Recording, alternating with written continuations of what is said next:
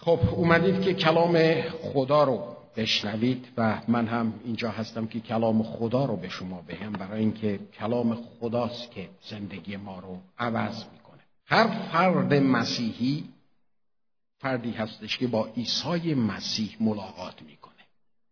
شروع مسیحیت از اینجاست. و ملاقات با عیسی مسیح زندگی انسان رو عوض می‌کنه.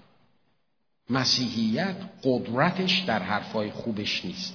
مسیحیت قدرتش در اینه که وقتی فرد با مسیح ملاقات می‌کنه زندگیش عوض میشه. بنابراین هر فرد مسیحی فردی هست متفاوت. فردی است که زندگیش عوض شده است. و این فرد داستان بسیار زیبایی داره که بخواد برای دیگران بیان کنه. کار خدا رو در زندگیش برای دیگران بیان کنه. ولی فقط تا همین حد نیستش. اتفاقا داستان جال جالبتر از این هم وجود داره و اون هم داستان افرادیه که مسیح زندگیشون رو عوض کرده و اونها با هم در یک جا در یک مکان به خصوص جمع میشن و اونجا خدا رو با هم پرستش می‌کنن. که اسمش هست کلیسا. کلیسا این ساختمون و اون شیشه و تمامی این زلمزین بها نیست.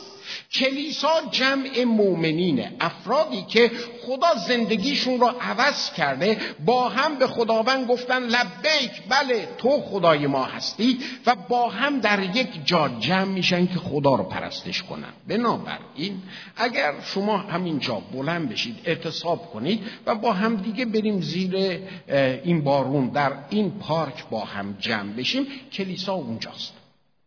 و اگر شما برید خونه های همدیگه ده نفر با هم در یه جا جمع بشید که با هم پرستش کنید از خداوند بشنوید. اونجا کلیساست و این کلیسا داستانش به مراتب جالبتر از داستان زندگی شما خواهد بود.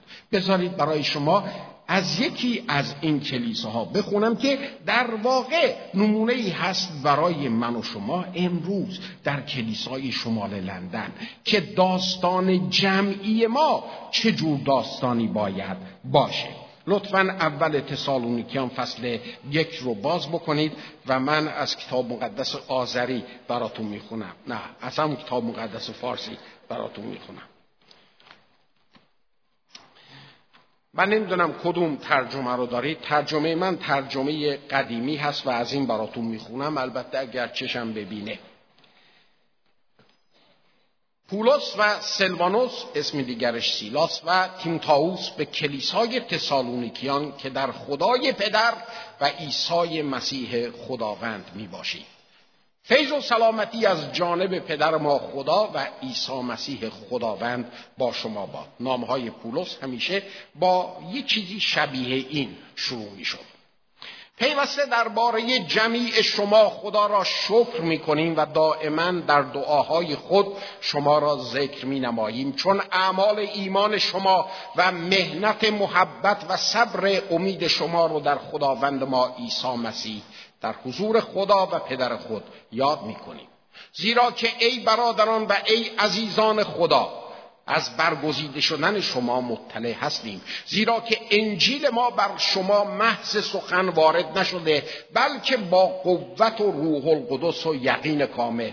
چنان که می‌دانید که در میان شما به خاطر شما چگونه مردمان شدیم و شما به ما و به خداوند اقتدا نمودید و کلام را در زحمت شدید با خوشی روح القدس پذیرفتید. به حدی که شما جمیع ایمانداران مکادونیه و اخاییه را نمونه شدید. به نوعی که از شما کلام خداوند در هر جا کلام خداوند نه فقط در مکادون اخایه نواخته شد بلکه در هر جا ایمان شما به خدا شیوع یا به قسمی که احتیاج نیست که ما چیزی بگوییم. زیرا خود شما درباره ما خود ایشان درباره ما خبر می‌دهند که چه قسم وارد به شما شدیم و به چه نوع شما از بتها به سوی خدا بازگشت کردید تا خدای حی حقیقی را بندگی نمایید و تا پسر او را از آسمان انتظار بکشید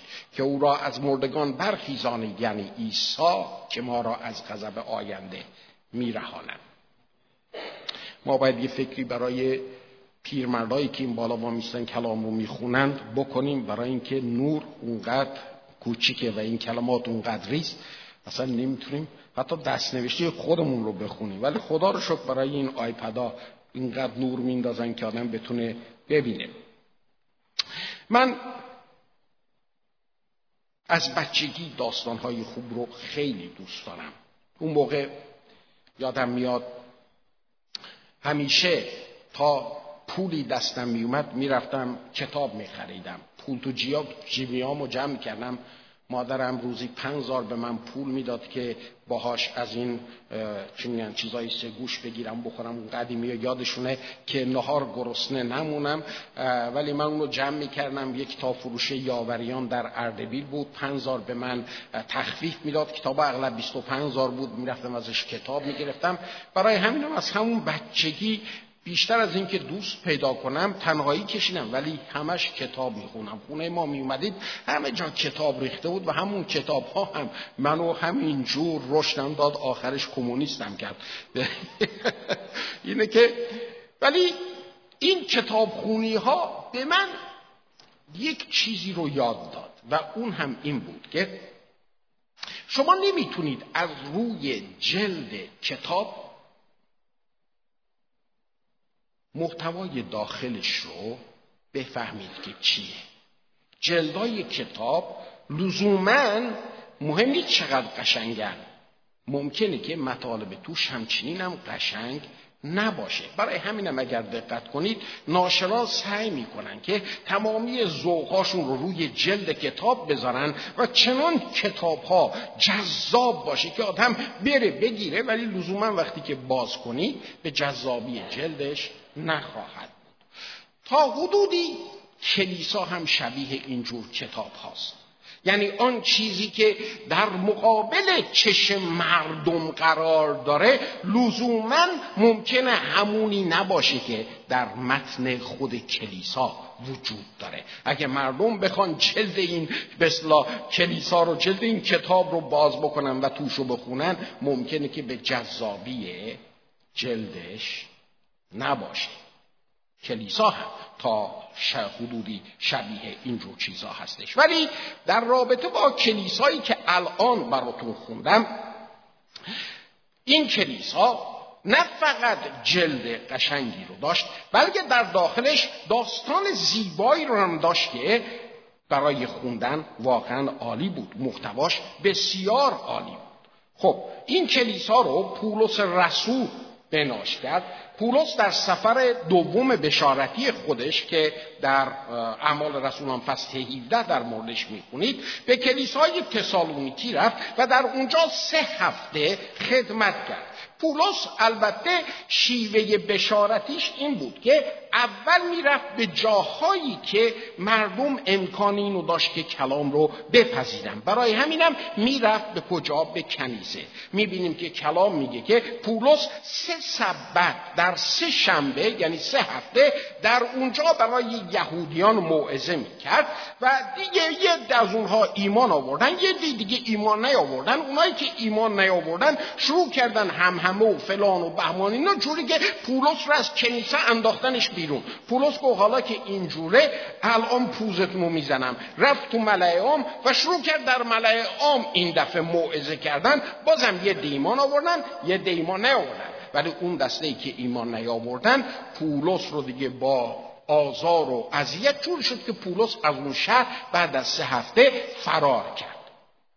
خب یه عده نوع ایمانان تازه اونجا چی شده بودن؟ اونجا به وجود اومده بودن. این جلد کلیسای تسالونیکی است و می‌بینید که چیزهایی که در روی این جلد وجود داره واقعا خیلی جذابه. آدم رو به طرف خودش میکشونه. خب پولس رفته در یک شهر دیگه و اونجا نگران این هستش که حالا که ایماندارا رو گذاشته خودش در رفته و اونا تحت جفا و آزار هستن چه بلایی داره به سرشون میاد؟ آیا اصلا این ایمانداران سه هفته ای در ایمان خودشون هستند یا این آزار و اذیت اونها رو لغزششون داده اونها رو از ایمان خودشون انداخته. برای همین هم هستش که پولس تیموتائوس رو میفرسته که برگرده به تسالونیکی و اونجا این کتاب رو بخونه. ببینه آیا محتوای این کتاب به جذابی جلدش هم هست یا نه؟ و تیموتائوس میاد و می‌بینیم که تیموتائوس با اون گزارشی که برای پولس میاره حقیقتا نشون میده که محتوای این داستان هم به اندازه جلدش جالبه. خب چه چیزی یک کلیسا رو داستان خواندنی می‌کنه. چه چیزی داستان یک کلیسا رو برای مردم جذابش می‌کنه؟ اونچه که در این متن می‌بینیم در این رابطه لاقل سه مورد رو می‌تونم بهتون بگم. اول اینکه این افراد همه چیز خودشون رو برای کار خدا گذاشته بودند. اولین عاملی که داستان یک کلیسا رو جذابش می‌کنه این هستش که افرادی که با هم جمع میشن تا خدا رو پرستش کنند تا خدا رو در میان خودشون داشته باشند تا قوت خدا رو در میان خودشون تجربه کنند افرادی باید باشن که اونها همه چیز خودشون رو برای کار خدا گذاشتن. ببینید پولس در آیه سه چی میگه به اونها؟ میگه دائما در دعاهای خود شما رو ذکر می نماییم برای اینکه اعمال ایمان شما رو به یاد میاریم مهنت محبت شما رو به یاد میاریم صبر امید شما رو در خداوند ما عیسی مسیح به یاد میاریم. اینها همه چیز خودشون رو برای کار خدا گذاشته بودند می‌بینیم که پولس چقدر جالبه. در تجربه سه هفته که با این کلیسا داشت سه کلمه ای رو به کار می‌گیره که کلمات مورد علاقه پولسه. ایمان امید محبت. و این سه کلمه عزیزان کلماتی هستند که در رابطه فرد با خدا خودشون رو متجلی می‌کنن. و حالا پولس این کلمات رو ور میداره و مرتبطش می‌کنه به کار خدا در روی زمین. اعمال ایمان شما. اعمالی که نتیجه باورهاتونه. اون اعمالی رو که دارید انجام می‌دید بر اساس چیزهایی هستش که شما تو ذهنتون اونها رو باور کردید. لغتی که در یونانی برای اعمال به کار رفته اتفاقا لغتی هستش که برای پیشه برای حرفه به کار میره و پولس داره اینجا مطرح می‌کنه که این اعمالی که شما انجام می‌دید اعمال موقتی نیست. اعمالی نیستش که شما فرض کنید که در یه موقعیت به خصوص انجام بدید. مثلا آقا برادر ما ابی مریض تو بیمارستان. های های. بودو برو ملاقاتش حالا اومدیم خیالمون راحت. ما دیگه رفتیم ابی را ملاقات کردیم و خیلی هم تجربه خوبی داشتیم. هاللویا. تموم شد رفت. نه!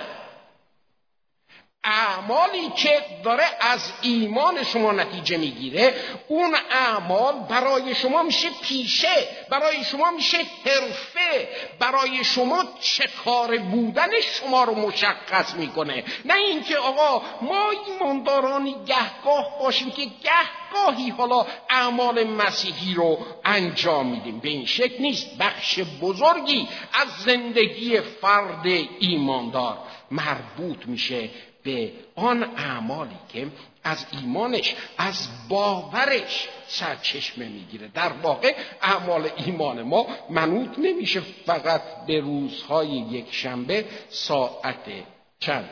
دو تا پنج. نه. این اون اعمال ایمان نیستش. این یه شکل موقتیه. شما نمی‌تونید در واقع ببینید کلام خدا رو وقتی می‌خونید بذارید بهتون بگم که چجوری میشه اعمال ایمان بشه پیشه و کار.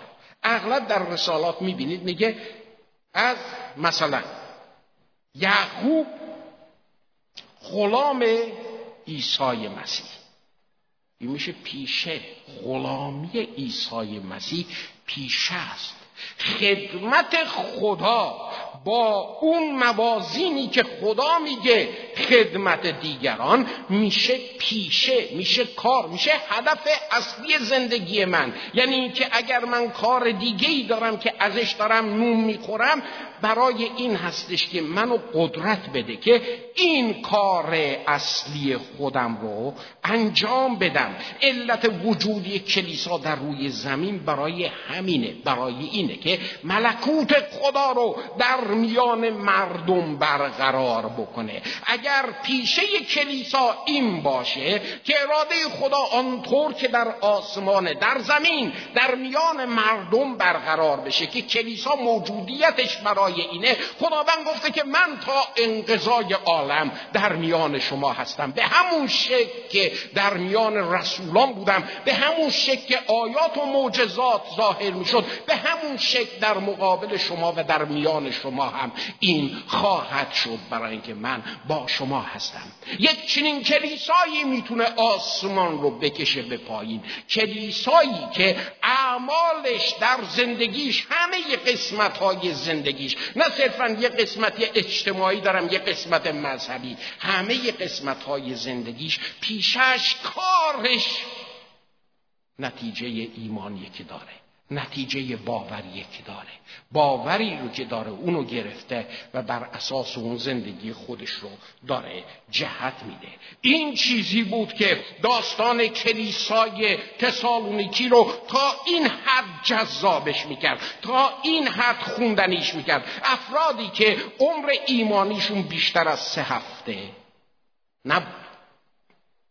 اعمال ایمان شما و بعد مطرح می‌کنه.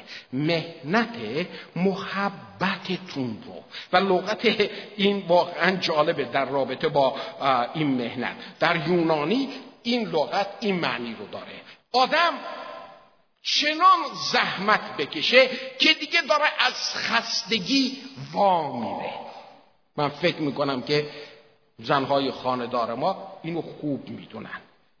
وقتی که همه جا رو دیگه تمیز کردید دارید وا میرید. من دیگه رفتم من دیگه نیستم. اون مهنت رو داره میگه.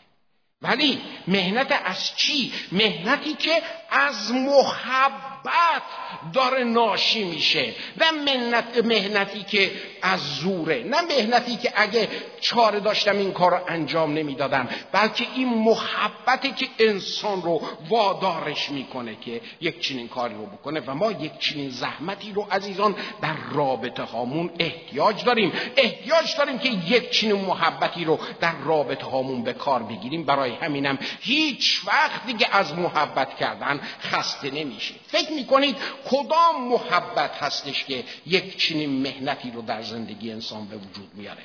مسیح در این رابطه خودش صحبت کرد. اگر به موعظه سر کوه نگاه بکنید در اونجا مسیح معیار محبتی که یک چنین مهنتی رو به وجود میاره مطرح می‌کنه. میگه اگه کسی به این طرف صورت سیلی زد اون طرف رو بگردون. میگه دشمنان خودتون رو برکت بدید برای اونها دعای خیر بکنید. همسایتون رو مثل نفس خودتون دوست داشته باشید.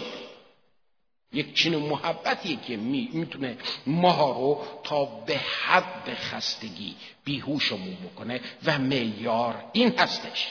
محبتی که مسیح اون رو خیلی عالی در صلیبش نشون داد. کدوم محبت می‌تونه یک چنین مهنتی رو ایجاد بکنه؟ همون محبتی که باعث شد عیسی مسیح به خاطر گناهان من و شما در روی صلیب جان خودش رو فدا کنه. مسیح گفت قدرت این رو دارم که جان خودم رو بذارم قدرتشم دارم که نذارم. ولی من به میل خودم جان خودم رو در راه گناهان شما فدا می‌کنم. پولس در این رابطه میگه که اصلا چیز عالی در این صلیب این هستش که مسیح زمانی که ما هنوز دشمنش بودیم جان خودش رو در راه گناهان ما فدا کرد. بنابراین هر کدوم از شما که اونجا نشستید باید بدونید که حتی قبل از اینکه شما به دنیا بیایید مسیح شما رو به این شکل محبت کرد که جان خودش رو در روی صلیب براتون گذاشت. تا راه برای شما باز باشه که بتونید به حضور خدا بیایید. چیزی که هدف مسیح مسیحیته. مسیحیت به این شکل به مراتب فراتر میره از یک مذهب. مسیحیت هدفش اینه که دست شما رو در دست خدا بذاره. شما در رابطه دو طرفه با خدا قرار بگیرید که بالاتر از هر مذهب و دین و فلسفه از خدا رو به شکل واقعی شما تجربه می‌کنید. یک چنین محبتی می‌تونه یک چنین مهنتی رو ایجاد بکنه. و اینها پولس میگه که نه فقط ایمان شما رو به یاد میارم که به چه اعمالی منتج میشه نه فقط محبت شما رو به یاد میارم که باعث میشه چقدر در سختی ها برید بلکه این رو هم به یاد میارم که شما چطور به اون امیدتون چسبیدید و اون امید در شما صبر و تحمل و شکیبایی به وجود میاره. لغت صبر در اینجا. باز هم لغت خیلی جالبیه. در واقع لغت های دیگه هم برای صبر وجود داره ولی لغت یونانی هیپومنی لغتیه که صحبت از صبری می‌کنه که سمر داره.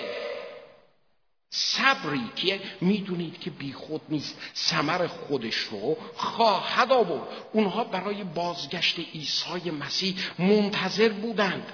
یه لحظه فکر کنید. اگر زندگیتون رو بر این بذارید که عیسی مسیح هر لحظه ممکنه برگرده. اگر من بهتون بگم که عیسی مسیح نیم ساعت دیگه برخواهد گشت. آیا آماده اید؟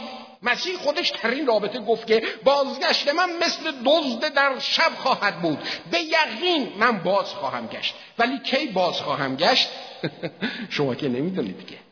من ممکنه هر لحظه بیام. و وقتی که اومدم مؤمنین رو با خودم برمیدارم می‌برم. اونایی که آمادند. آماده اید؟ اگه بگم نیم ساعت دیگه مسیح خواهد اومد آیا برای آماده شدن اعتراف کارها و زندگیتون فکر می‌کنید نیم ساعت کافیه؟ ما باید اینجوری زندگی کنیم. اینکه ممکنه مسیح پنج دقیقه دیگه بیاد.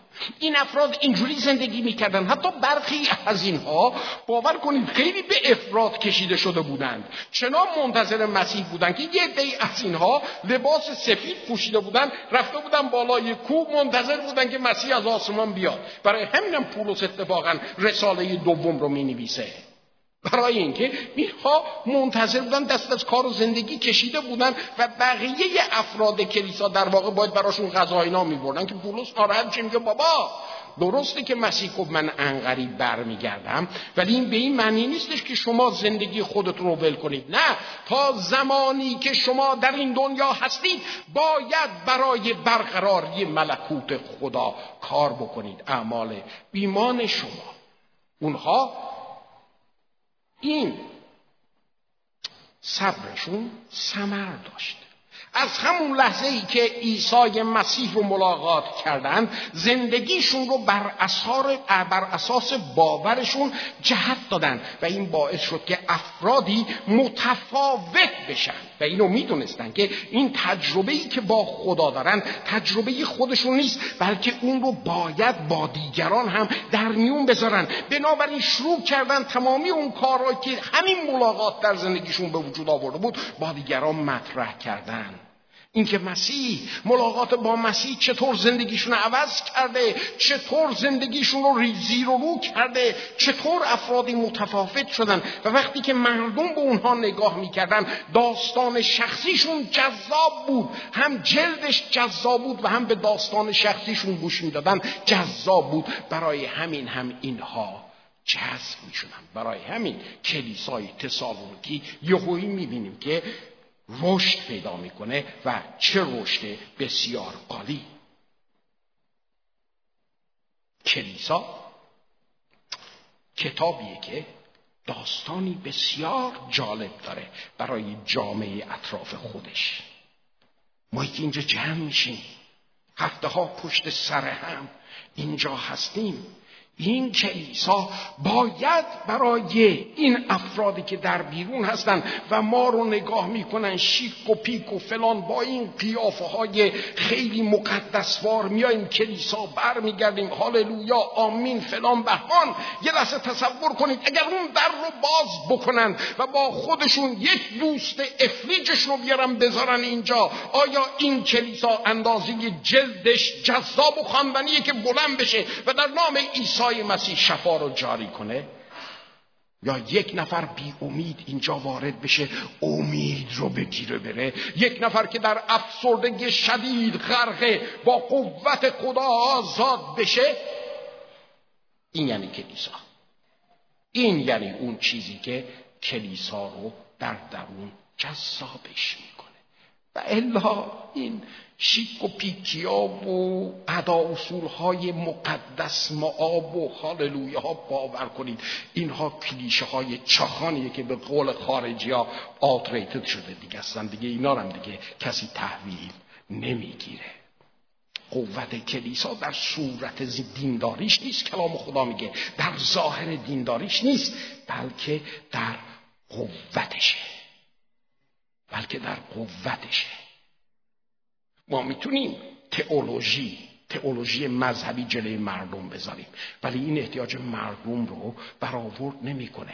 مردم به قوت خدا در زندگیشون احتیاج دارن. و بذارید بهتون بگم که در دنیایی که هم فلسفه به ورشکستگی فکری رسیده و هم دین به, ف... به ورشکستگی فکریش رسیده کلیسا تنها جواب برای دنیای پر از احتیاجه. یعنی شما جمع شما.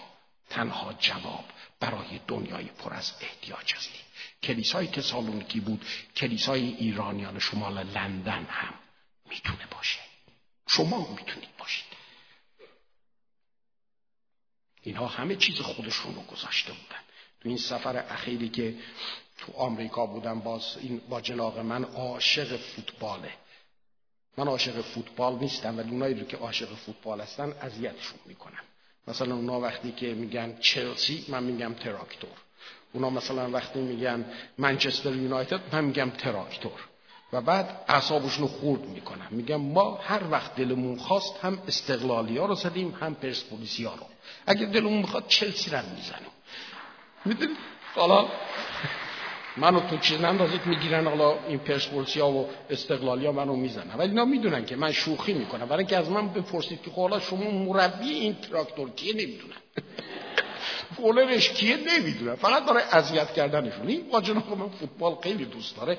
و هر وقت نشسته جلوی این فوتبال خب منم به خاطر احترام مجبورم بشینم و گاهگاهی چیزای جالبی میشه و این دفعه از یه آقای به اسم دیک فورمیل یک الان مفسره ولی با آقا من به من گفت که قبلا اینشون برای فیلادلفیا ایگلز در واقع مربیگری می‌کرد ولی الان از این کار دیگه بازنشست کرده داره مفسر ورزشیه و حرف جالبی می‌زد. این شخص در همون جا یه چیزی گفت که من اصلا ذهنم به خودش گرفت. گفت شما اگه برای یه بازی همه چیز خودتون نذاشته باشی اگه به بازی زیاد ناراحت نمیشی. اگه ببری هم همچین خوشحالم نمیشی. و من داشتم فکر می‌کردم که چه چیزی می‌تونه کلیسای خدا رو به هیجان بیاره. کلیسایی که همه چیز خودش رو نذاشته برای خداوند صرفا هر وقت حالش رو داره برای خداوند وقت داره اونم چه جور وقتهایی اون کلیسا اگر زمین هم بخوره ککی کسی نمیگزه. حالا اگه در میان اون کلیسا یهویی خدایی نکرده مسیح بیاد مردن هم زنده بکنه بازم هیچ اتفاقی نمیفته اگر باور نمی کنید شما میزان معجزاتی رو که خدا در میان ایرانی ها می‌کنه نگاه بکنید. فکر می‌کردید که با این معجزات مردم دیگه باید زیر و رو بشن ولی فقط کنجکاویشون ارضا میشه. جدا. من خیلی از افراد رو می‌شناسم که خداوند زندگیشون رو حقیقتا زیر و رو کرد. کجا هستن اون افراد؟ نسی چقدر خوبه؟ بعد فقط از مسیح تعریف می‌کنند ولی اینکه واقعا این باوری که دارن زندگیشون رو طوری اثر گذاشته که بتونه اعمال ایمان به وجود بیاره بتونه مهنت محبت به وجود بیاره بتونه صبر امید به وجود بیاره تو زندگیشون نیست این که بگن که من باید در هر لحظه آماده باشم که اگه مسیح همین الان برگشت منو ببره بگم هاللویا من آمادم خداوندا.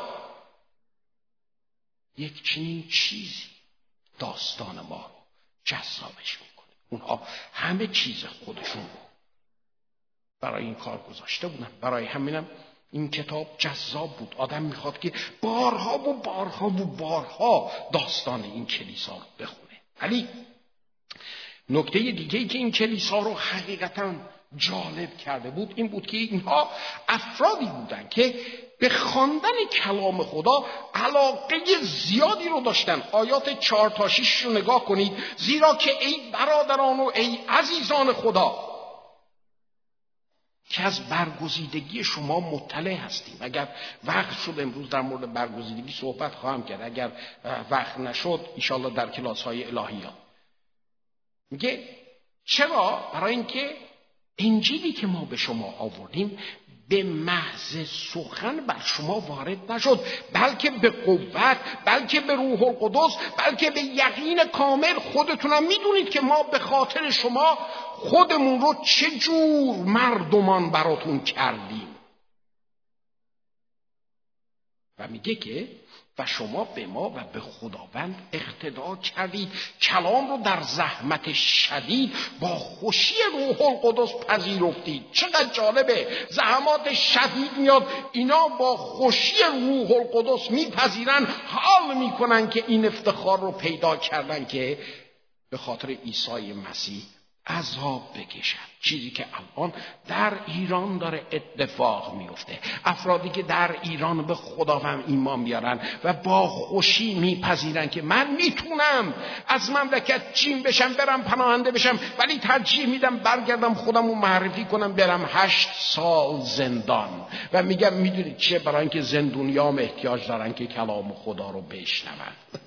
خب برای این افراد کلام خدا محض سخن وارد نشده. مهم نیستش که چقدر از عمر ایمانیشون میگذره. مهم نیستش که حتی یک بار هم کتاب مقدس رو از اول تا آخر نخوندن. مهم اینه که اونها به خداوندی که این کلام میگه ایمان آوردن. وقتی که انسان به کلام خدا ایمان میاره این کلامه که زندگی شخص رو عوض می‌کنه. کلامی که به قدرت اون تمامی این کائنات آفریده شد همون کلام الان در اختیار ماست. عیسی مسیح میگه کلام من روح و حیاته. یعنی اینکه کلام من می‌تونه به انسان روح بده. کلام من می‌تونه به انسان حیات بده. عیسی مسیح میگه که زندگی روحانی شما تغذیهش از این کلامه. تغذیه زندگی روحانی شما از روز و روزنامه کیهان و اخبار و نمی‌دونم این سایت های خبری و فیسبوک و اینا نیست. زندگی روحانی شما تغذیهش از کلام خداست. این کلامه که زندگی شما رو عوض می‌کنه. مهم نیست من چقدر قشنگ صحبت کنم اینجا. چقدر قشنگ نظریات بدم. اینها زندگی شما رو عوض نخواهد کرد.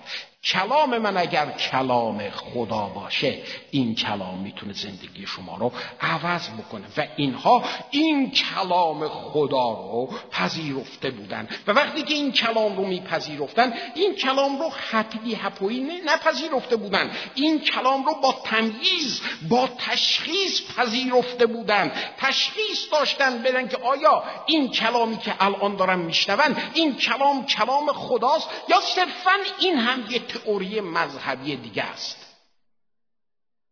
اینا به این شکل داشتن گوش می‌دادن. ما خیلی وقتا کلام رو گوش میدیم ولی این کلام در زندگی ما کاری انجام نمیده. برای اینکه لازمه این کلام بره تو. برای اینکه این کلام بره تو لازمه اینجا یه فیلترهایی رو داشته باشیم که این فیلترها تشخیص کلام رو در ما به وجود بیاره و این کلام در قلبهای ما کاشته بشه. پولس داره میگه که این کلام به قوت بر شما اومد. این کلام با روح القدس بر شما اومد. این کلام با یقین کامل بر شما اومد. اگر من اینجا با تو صحبت بکنم ولی کلامی که دارم صحبت می‌کنم توش قوت نباشه.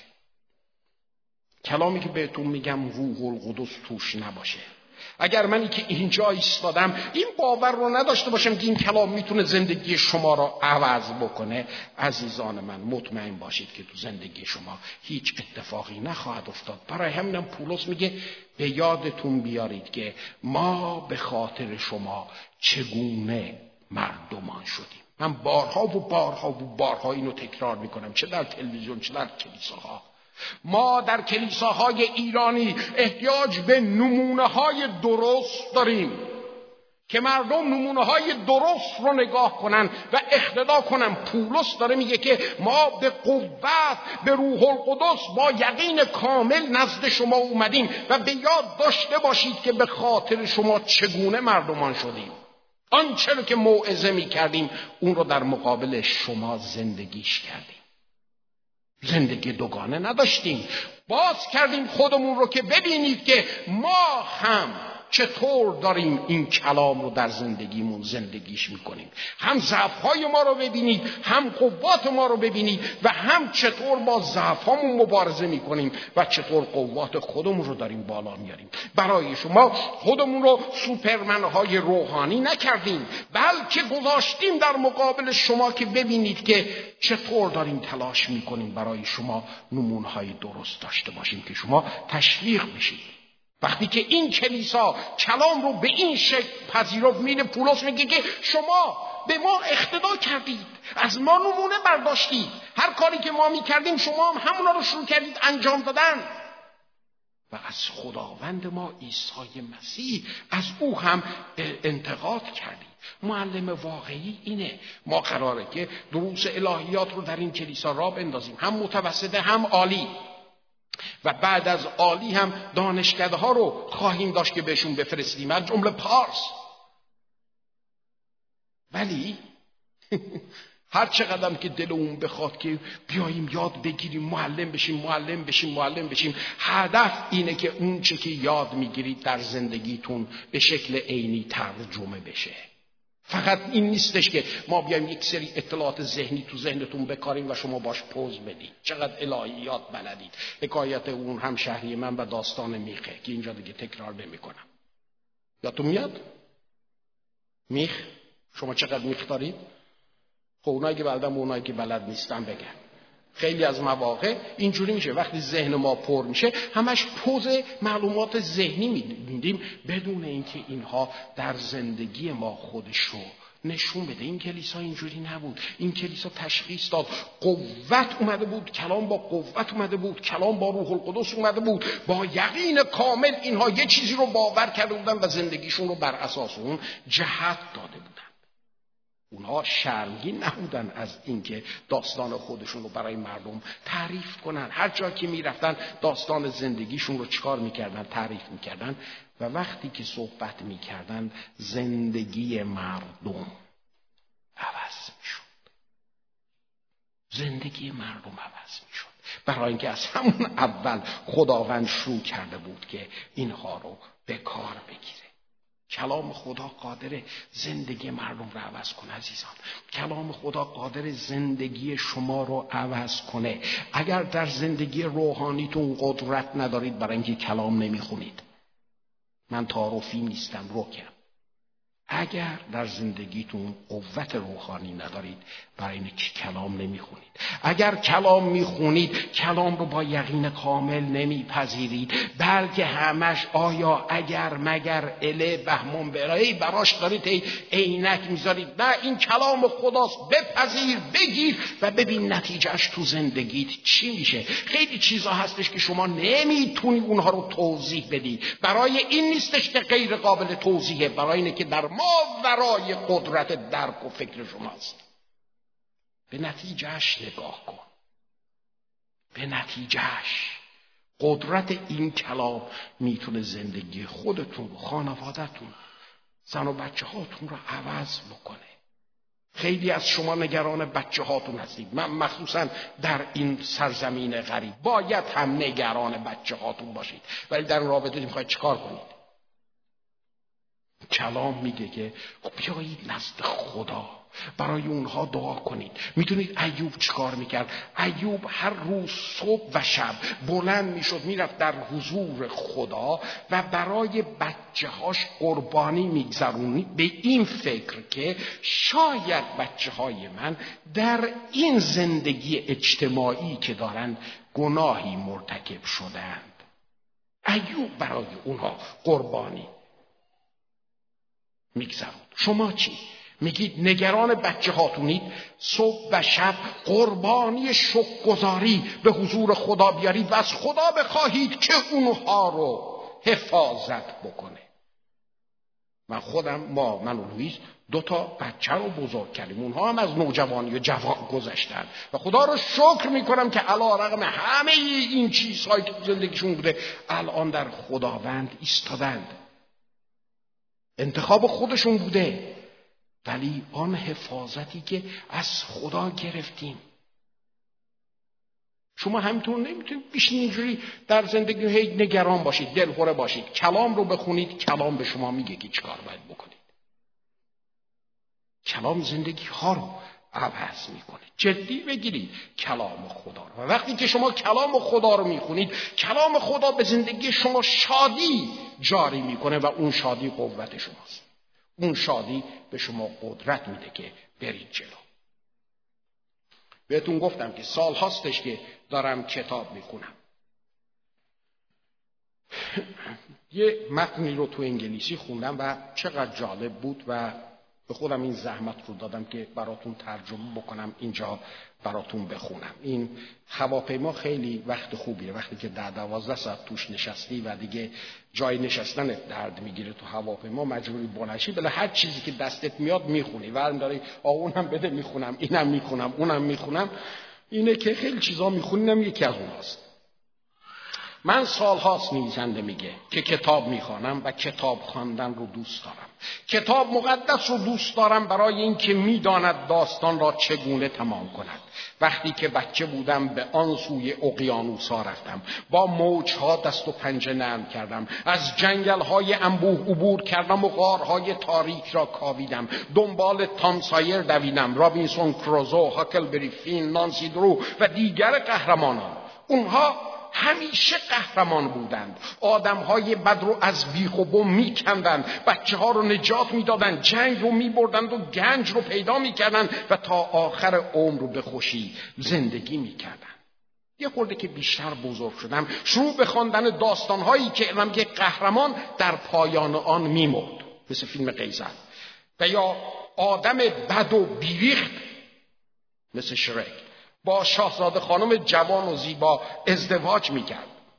ممکنه فکر کنی که من بچه من بچه و تیتیش مامانی هستم. ولی چه کنم که از قصه های خوشم میاد که آخرش خوب تمام می شود قهرمان به هزار سختی و بدبختی هم که بیفتد دوست دارم که در آخر برنده او باشد. برای همینم هستش که کتاب مقدس رو دوست دارم. برای اینکه آخرش خوب تمام می شود داستان آن با قهرمان هایی شروع می شود که در سرزمینی زیبا و آریه از بدی زندگی می کنند ولی سقوط می کنند و می به هزار هزاران گناه و بدبختی و غم و گریه و فقان. طوری که حتی فکر می‌کنن که دیگر روی آن سرزمین زیبا و آری از بدی رو نخواهند دید. ولی زمانی که به آخر داستان می‌رسی می‌بینی که آنها در منزل خود هستند. در آن سرزمین زیبا و آری از هر بدی. گرچه برگشت آنها به بهای فدا شدن فرزند خدا تمام شده است. ولی در هر حال پایان خوشی داره. پایان خوشی داره. کتاب مقدس کلام خداست و کلیسای تسالونیکی داستان خوبی رو داشت. برای اینکه اونها به کلام خدا اهمیت می‌دادند. سوم مطلب رو بدم و مسئله برگزیدگی رو می‌ذاریم برای کلاس الهیات. اونها با شجاعت در دنیای اطراف خودشون تاثیر میذاشتن خیلی من فکر می‌کنم واقعا کلیسای ایرانی در این سرزمین غربت می‌خواد چه جور کلیسایی باشه؟ یک زمانی هستش که در مورد کلیسای ایرانی برمیگردم. یا شما کجا میرید؟ که کلیسای شما لندن میرم. هاللویا در ادوارد اونجاست. در فریدون اونجاست. برمیگردم همون کلیسایی که مردم رو تون تون تعمید میده و نامه میده برن؟ بابا خیلی چیزایی که تو کلیسای ما اتفاق میده تو فقط همین قسمتش رو گرفتی. ببینید خیلی از مواقع کلیسا در بیرون می‌تونه در مقابل چشم مردم چیزهایی رو قرار بده که مردم فقط اونها رو بخوان ببینن و دیگه بقیه رو نبینند. برای همینم واقعا باید از خودمون سوال کنیم. مردم در جلدی که ما داریم بیرون چی می‌بینن؟ می‌خوایم کلیسای ما چجور کلیسایی باشه؟ ببینید در مملکت خارج ما مشکل مشارکت ها رو داریم. ما ایرانیا افرادی هستیم خالقان باجی با هم. هی جمع بشیم غذا بخوریم مشارکت داشته باشیم این ور ور بدیم تنهایی رو دوست نداریم. خارجی اینجوری نیستن. می‌خوان آنم نه. تو می‌خوای تو چیز بشی قطار سوار بشی چون بیرون از لندنم می‌بینم آدم دیوونه میشه. تا هر کس سوار میشه یه دونه کتاب باز کرده شروع می‌کنه خوندن و تو همونجا وا میستی جلد کتاب رو نگاه می‌کنی بر نگاه می‌کنی هیچ نیست باش صحبت کنی اعصابت خوب میشه کف کردی. در حالی که اگه تو ایران باشی مردم بحث سیاسی بحث فلان بهمون اله بله اصلا حال می‌کنی. ما اینجوری هستیم. بنابراین وقتی هم که میایم خارج دنبال یک چنین جاهایی هستیم. آقا کلوب ایرانیا کجاست؟ جامعه ایرانیا کجا؟ نوروز داره میاد. خب کجا جشن است؟ چه اتفاق قراره بیفته. و بعد اتوماتیک چون این در ما هست با هم جمع شدنهای ما هم اینجوری میشه. انگاری که در کلیسا چای شیرینی مشارکت بعدش فلان بهمان حتما باید باشه. عید نوروز میاد از الان چیکار بکنیم برای عید نوروز؟ شام بدیم ندیم فلان بکنیم بهمان. برای اینکه ما اینجوری هستیم. این خوبه ولی لازمه که با تمییز از خودمون سوال کنیم. ما می‌خوایم چه جور کلیسایی باشیم؟ مخصوصا اینو برای افرادی میگم که عضو این کلیسا هستن. می‌خواید چه جور کلیسایی باشید؟ در این سرزمین قربت صرفا یک جایی که سوشال کلاب باشیم یا اینکه خدا در میان ما عمل کنه.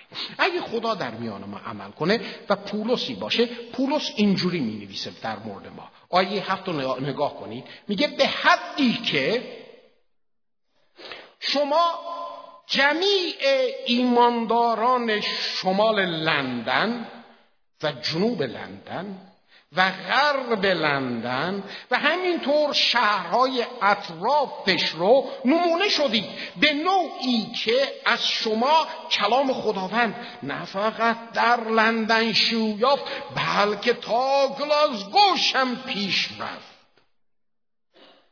بلکه نه فقط اونجا در هر جا ایمان شما به خداوند شیو یا به قسمی که حتی احتیاج نیست ما بیایم در موردش حرفی بزنیم. برای اینکه همه اون افرادی که از ایمان شما زندگیشون عوض شده خودشون دارن به ما خبر میدن که شماها در واقع چیکار دارید می‌کنید؟ چطور از بتها به سوی خدا بازگشت کردید. شاید بگید ما بوتی نداریم اتفاقا برعکس. بوتهایی که الان ما داریم وحشتناکتر از بوتهای اون موقع است. بوت عزیزان در زندگی هر فرد همون چیزیه که جای خدا رو می‌گیره. صبح که از خواب بیدار میشید اولین کششی که دارید به طرفش بت شماست. خیلی از وقتا فوتبال بوده. خیلی از وقتا چیزایی که به نظر گناه آلود نمیاد بوته می‌دونید چرا؟ برای اینکه جای خدا رو در زندگی شما گرفته. محور اصلی زندگی انسان هر چیزی باشه بت اونه. و پولس داره میگه که ما می‌دونیم که شما چطور از اونها برگشت کردید. اگر یکی وارد خونه شما بشه آیا با یک نگاه به این طرف و اون طرف خواهد دید که شما چطور از ها برگشتید؟ از همون چیزایی که شما فکرشو نمی کنید از قلیون روی تاخچه بگیر تا برو تمامی چیزهای دیگه. چطور برگشتید؟ این چیزی که باید از خودمون سوال کنیم. پولس داره میگه که ما شاهدیم. نه فقط ما شاهدیم اون افرادی که از شما کلام به اونها رفته. اونها هم میگن که این عجیب از بودها به سوی خدا بازگشت کرده. و شما زندگی رو جهت دادید. بازگشت پسر خدا رو دارید انتظار می‌کشید که خدا او رو از مردگان برخیزانید عیسی مسیح رو که ما را از غضب آینده میرهانه. بله غضب هست برای اینکه ما انسان ها با اراده آزاد آفریده شدیم. برای این غضب هست برای اینکه اگر تصمیم می‌گیریم در مقابلش مسئولیم. برای این غضبه و مسیحه که می‌تونه ما رو از این غضب برهانه. چرا؟ برای اینکه اوست که می‌تونه ما رو قوت بده که از این بودها برگردیم. کلیسای تسالونیکی روش می‌کرد برای اینکه این کلیسا ترس نداشت که با مردم از استاندارد و معیارهای الهی صحبت کنه و بر اساس اون زندگی بکنه. اینا ترس نداشتن. آی این همسایه چی میگه؟ حالا شاید به من بگن امور حالا باید ممکنه به من بگن مذهبی. نه. اینها هیچ ترسی نداشتن. اگر یک نفر با بر بچه های کلیسای تسالونیکی دو سه دقیقه مینشست وقتی که از از پیش اونا داشت می‌رفت فرد دیگری شده بود. این اون تأثیریه که یک فرد مسیحی می‌تونه بذاره. می‌خواید داستانمون جالب باشه؟ بیاییم بیرون از این کلیشه های مذهبی که واسه خودمون ساختیم. بیاییم بیرون بیایم بیرون از این ظاهرهای مذهبی که برای خودمون در آوردیم. از این زلمزین بقا در آوردیم. نه. بیایید به جایی که ظاهر روحانی داشته باشیم قوت روحانی داشته باشیم. اجازه بدیم که داستان ما چنان جذاب باشه که مردم بارها و بارها بیان تو که ما رو بخونند. بیایید خدا رو در میان خودمون داشته باشیم که وقتی کسی اینجا میاد کلام با قوت بیاد با روح القدس بیاد و اونها با یقین کامل بپذیرند. بیایید جوری باشیم که نمونه بذاریم. نمونه بذاریم. از خودمون برای دیگران. مشکل تربیت بچه دارید ببینید براشون چه مدلی بودید. ببینید براشون چه مدلی بودید. پنج سال اول زندگی بچه چی دیده که الان شما می‌خواید اونو خونساش کنید با هزاران فلسفه و سفسته نه اون پنج سال مدلی که در مقابل چشش بود شخصیتش رو شکل داده. الان احتیاج به خدا دارید که اون عوض کنه. اون برای بچه هاتون برای دنیای بیرون چجور مدلی هستید؟ آیا می‌بینن که چطور از سوی بودها برگشتید؟ یا یک زندگی سازشوار به وجود آوردید؟ حال مسیحی هستیم. این دوای درد نیست سرکابیست هر کس زندگی خودش رو نگاه کنه. اعمال ایمان مهنت و محبت. صبر صبری که سمر میاره. آیا همه چیزتون رو برای خدا گذاشتید؟ آیا کلام تو زندگیتون نقش اساسی داره؟ مطالعهش، حزمش؟ آیا مغزتون رو در کلام خدا مارینیت می‌کنید؟ آیا با شجاعت و دلیری کاری رو که خدا تو زندگیتون کرده اصلا بیان می‌کنید؟ می‌ذارید مردم شما رو ببینن. اگه این کار رو بکنیم کلیسای ما کلیسای جذابی میشه. و ما هم از این کلیسا بازی ها میایم بیرون. آیات و معجزات در میان ما به قوت صادر میشه. یک نفر میره دست می‌ذاره روی ابی در بیمارستان و او بلند میشه میاد که لزومی نداره برای زیاد شدن آنزیم دعا کنیم. در هیچ جای کلام خدا اینجور چیزا نمی‌بینیم. گرفتاری مالی برکت خدا فرو میریزه. این کلام میگه من نمیگم. فصل 28 تصنیه میگه. انجیل مرقس فصل 16 میگه این آیات همراه ایمانداران خواهد بود که هر جا که برند. مغزمون اونقدر منطقی شده که کلام دیگه جای خودش پیدا نمی‌کنه نه. بیاید بیاید نزد خدا. نزد کلام و زندگیمون رو باهاش جهت بدیم. اگر جایی بود در زندگیتون که احساس می‌کنید نه من از سوی بت بر نگشتم زمان توبه است. غیر از توبه هیچ چیز دیگه نمی‌تونه شما رو نجاتتون بده. باید توبه بکنید. خداوندا منو ببخش این بت غلط کردم. برمیگردم. کلام تو رو با یقین میپذیرم. می‌خوام زندگیم قوت روحانی داشته باشه. می‌خوام در تو بنا بشم. بیستم. می‌خوام شاد باشم. می‌خوام نمونه باشم. برای این دعا کنید. دعا کنید. او خداوند عیسی مسیح ای خدا.